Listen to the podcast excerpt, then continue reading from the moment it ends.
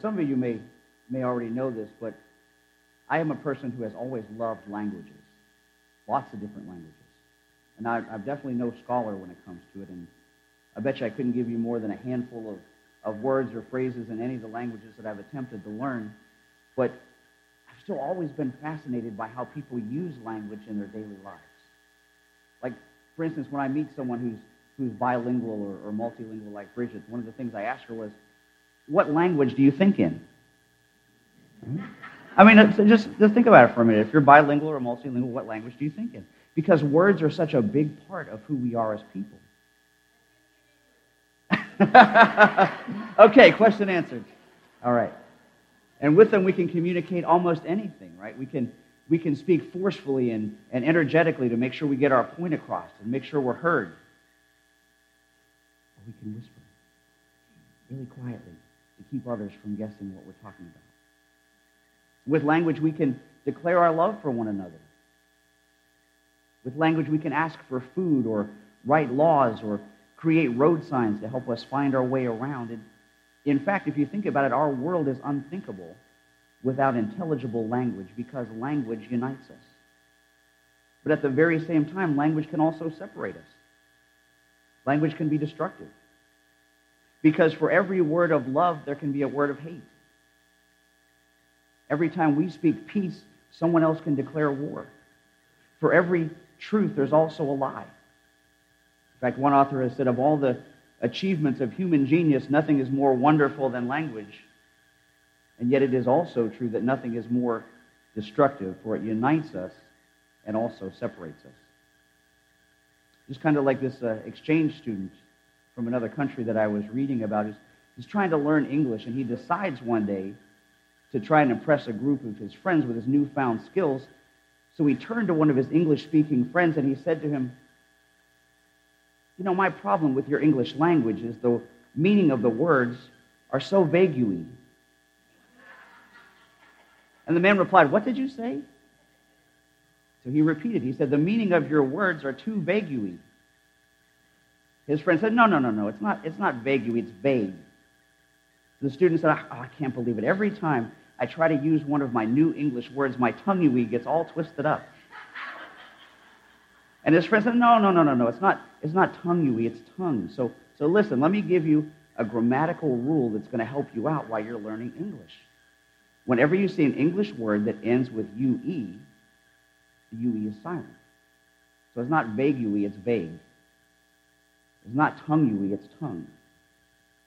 To which the man replied, Okay, okay, fine. I don't want to argue about it anymore.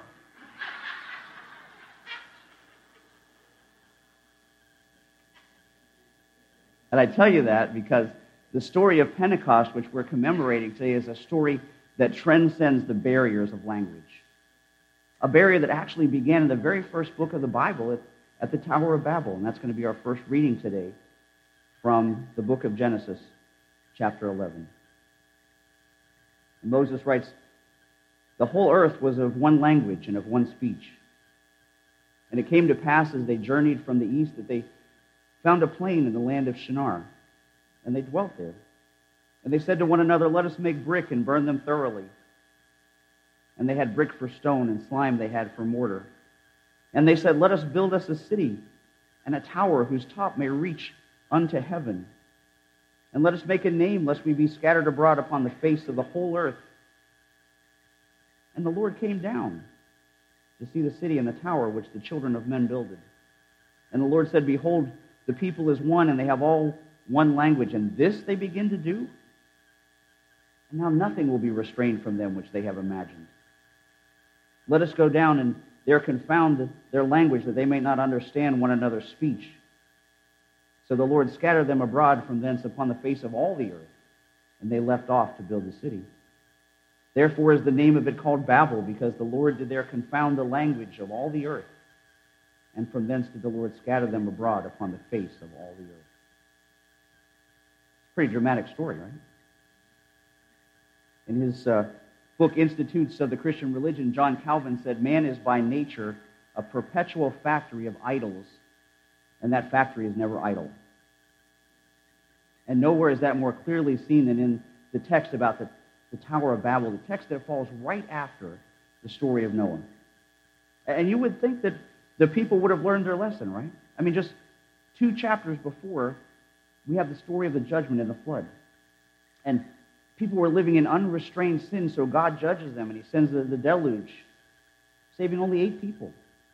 And you'd think that humanity would learn their lesson, but do they? No.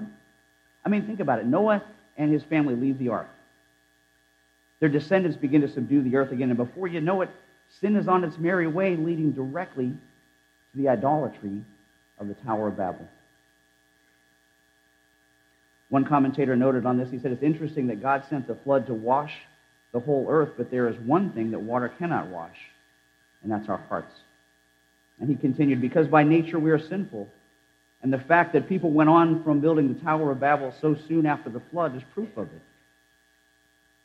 And you know, it's not that God doesn't want people to be industrious. It's not that God doesn't want people to be ingenious. He's the author of all of those things. But it's the intent of the heart that's using them that matters. And that's still true today, isn't it? I mean, look at what people are able to do today. Think of what we can build. We build roads and we build hospitals and we build schools and amazing computers. We can find cures for all kinds of diseases. We can put people into outer space. We can do all of these ingenious things, but whose glory is it for? Is it for God's glory or is it for ours? And as we read through our scripture lesson today, we notice the three big reasons why these people wanted to build this gigantic city and this huge tower. First, they said it was so they wouldn't be scattered over the face of the earth. And that idea was in direct disobedience to the Lord's command. Because remember, God told Noah and his descendants after they left the ark to be fruitful, to increase in number, to fill the earth. And what do the people say? No thanks, Lord. We don't want to do that. We want to do things our own way and in our own good time. And that's really the root of all of sin, isn't it? What I want on the one hand versus what God wants on the other hand. And that could be a whole sermon in itself, couldn't it? The second reason for wanting to build this massive tower was so they could reach heaven. Now, from the context of the language here, it isn't that the people were actually attempting to build a tower so that they would uh, be like Jack's beanstalk and climb into the clouds, right? But a tower that reached unto heaven. That's exactly what these ancient Mesopotamian ziggurat towers are for. They're for reaching into heaven for making a connection with the heavens.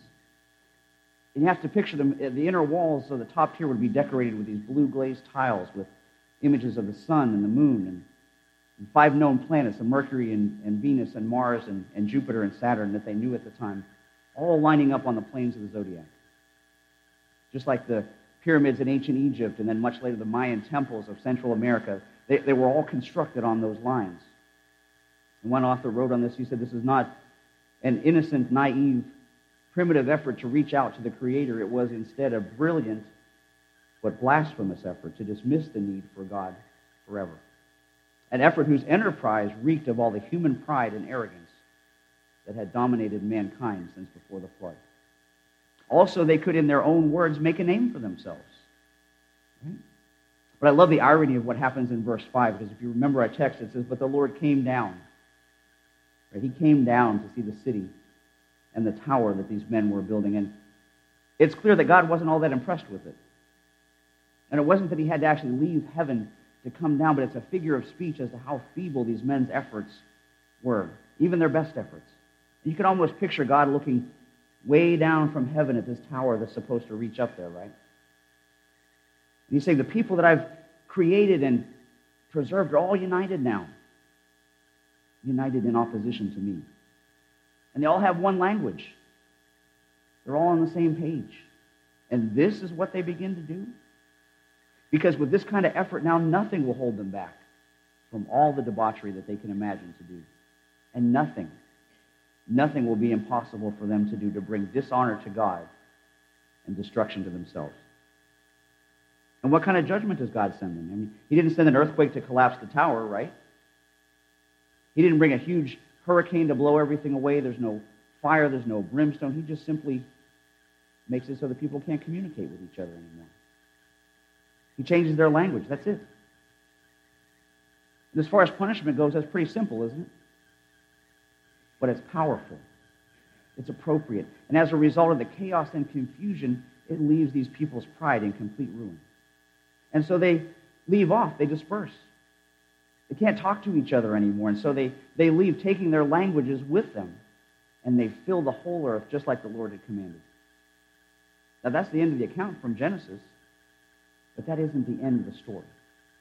And that's what I want you to see today because, you know, we've talked about this several times before, but when we track the redemption story through the whole Bible, one way to look at it is to see that the Old Testament tells us the reason why we need redemption. And the New Testament details how God accomplished it. Like in this instance, how the pride of humanity that brought the curse of Babel is redeemed by the day that we're celebrating today, by the power of the Holy Spirit at Pentecost. And that's where our second reading comes from, from Acts chapter 2. This is one of my all time favorite readings in Scripture. It's a little bit long, but it's, it's worth the read. This is Acts chapter 2, beginning in verse 1. And the word says, On the day of Pentecost, all the believers were meeting together in one place. Suddenly there was a sound from heaven like the roaring of a mighty windstorm, and it filled the house where they were all sitting. And then what looked like flames or tongues of fire appeared and settled on each of them. And everyone present was filled with the Holy Spirit and began speaking in other languages as the Holy Spirit gave them the ability. At that time, there were devout Jews from every nation living in Jerusalem. And when they heard the loud noise, everyone came running and they were bewildered to hear their own languages being spoken by the believers. They were completely amazed. How can this be? They exclaimed. These people are all from Galilee. And yet we hear them speaking in our own native languages. And they stood there amazed and perplexed. What can this mean? They asked each other. But others in the crowd ridiculed, saying, They're, they're just drunk, that's all. Peter stepped forward with the 11 other apostles and shouted to the crowd, Listen, listen carefully, all of you fellow Jews, residents of Jerusalem.